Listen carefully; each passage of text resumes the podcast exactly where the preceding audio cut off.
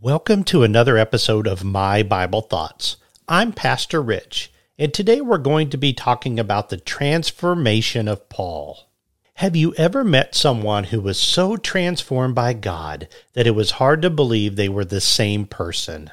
That's what happened to Paul. He was a fanatical persecutor of Christians, but then he had a dramatic encounter with Jesus Christ that changed his life forever. Let me tell you a little bit about Paul's story. He was born in Tarsus, a city in modern day Turkey. He was a Pharisee, which means he was a devout Jew who was very committed to the law of God. He believed that Jesus was a false prophet, and he persecuted Christians wherever he found them. One day, Paul was on his way to Damascus to arrest more Christians, but on the way he had a vision of Jesus Christ. Jesus told Paul that he was going to be his instrument to spread the gospel to the Gentiles. Paul was completely transformed by this experience. He went from being a persecutor of Christians to being one of the greatest Christian missionaries of all time. He wrote many of the books of the New Testament and he traveled all over the world preaching the gospel of Christ. Let's read a passage from the Bible that talks about Paul's transformation. It's in Galatians chapter 1 verses 15 through 16. But when he who had set me apart even from my mother's womb and called me through his grace was pleased to reveal his son in me so that I might preach him among the Gentiles. I did not immediately confer with flesh and blood, nor did I go up to Jerusalem to those who were apostles before me but I went away into Arabia and returned again to Damascus. There are many real life stories of people like Paul who have been transformed by God. And here's one example Charles Chuck Colson, a name that many of you might recognize from the pages of history. Chuck Colson was a key player in the Nixon administration during the tumultuous years of Watergate.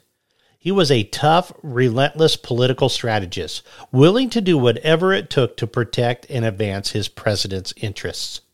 But it was the Watergate scandal itself that would prove to be Chuck Colson's undoing. He was implicated in the dirty tricks and illegal activities that came to light during the investigations. He faced the prospect of prison time, and his reputation lay in tatters. Then in 1974, Chuck Colson pleaded guilty to obstruction of justice and was sentenced to prison. It was a stunning fall from grace for a man who had wielded immense power and influence in the highest echelons of government. As Chuck Colson entered the bleak world of incarceration, it seemed like his story might end there, a disgraced politician serving time behind bars. But what happened next was nothing short of a miracle. Chuck Colson's time in prison became a turning point in his life. He began to see the suffering and desperation of his fellow inmates, and it stirred something deep within him. He realized there had to be a better way, a way to bring hope and transformation to those trapped in the cycle of crime. It was during this period that Chuck Colson encountered Christianity in a profound way. A friend gave him a copy of C.S. Lewis's book, Mere Christianity. Colson began to explore the teachings of Jesus and found a message of redemption and forgiveness that resonated with him. In 1976, Chuck Colson made a life altering decision. He committed his life to Jesus Christ and became a Christian. His transformation was not just spiritual, it was practical and tangible, just like Paul's. He saw the urgent need for a prison reform and the importance of offering inmates a chance at redemption and rehabilitation.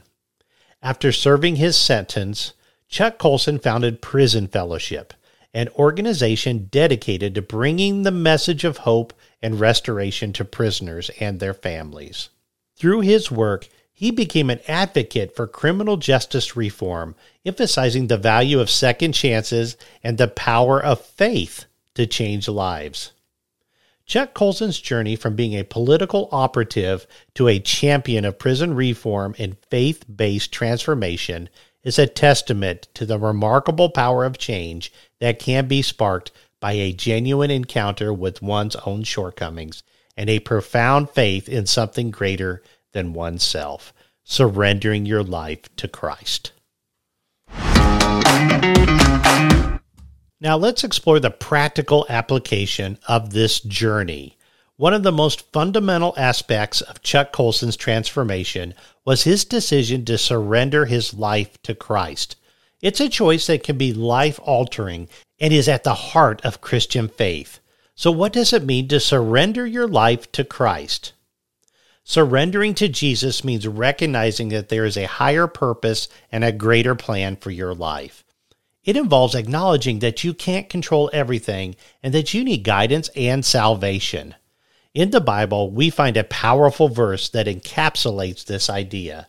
Proverbs 3 5 and 6 says, Trust in the Lord with all your heart and lean not on your own understanding. In all your ways submit to him, and he will make your paths straight. You see, surrendering your life to Jesus is an act of trust and faith, believing that he knows what's best for you and will lead you on a right path, even when the journey seems uncertain. Another crucial step in Chuck Colson's transformation was the act of confessing his sins and seeking forgiveness. He realized that he needed to address the mistakes and wrongdoings of his past. This process of confession and repentance is often compared to two rails guiding a train headed to heaven. Imagine your spiritual journey as a train on a track. One rail represents repentance, the act of turning away from sin and making a conscious decision to change your ways. And the other rail symbolizes faith, believing in the forgiveness and grace offered by Jesus. Listen to Acts chapter 3 verse 19. It says, "Repent, then turn to God, so that your sins may be wiped out, that times of refreshing may come from the Lord." You see, repentance and faith are inseparable elements of the Christian walk. When you confess your sins, you acknowledge your need for God's forgiveness, and when you exercise faith, you trust that He forgives and restores you. Let's spend some time praying together. Dear Lord, we come to you today to pray for anyone who is listening to this podcast who is struggling with sin or addiction. I know that these are difficult challenges, and I ask that you would give them the strength to overcome them.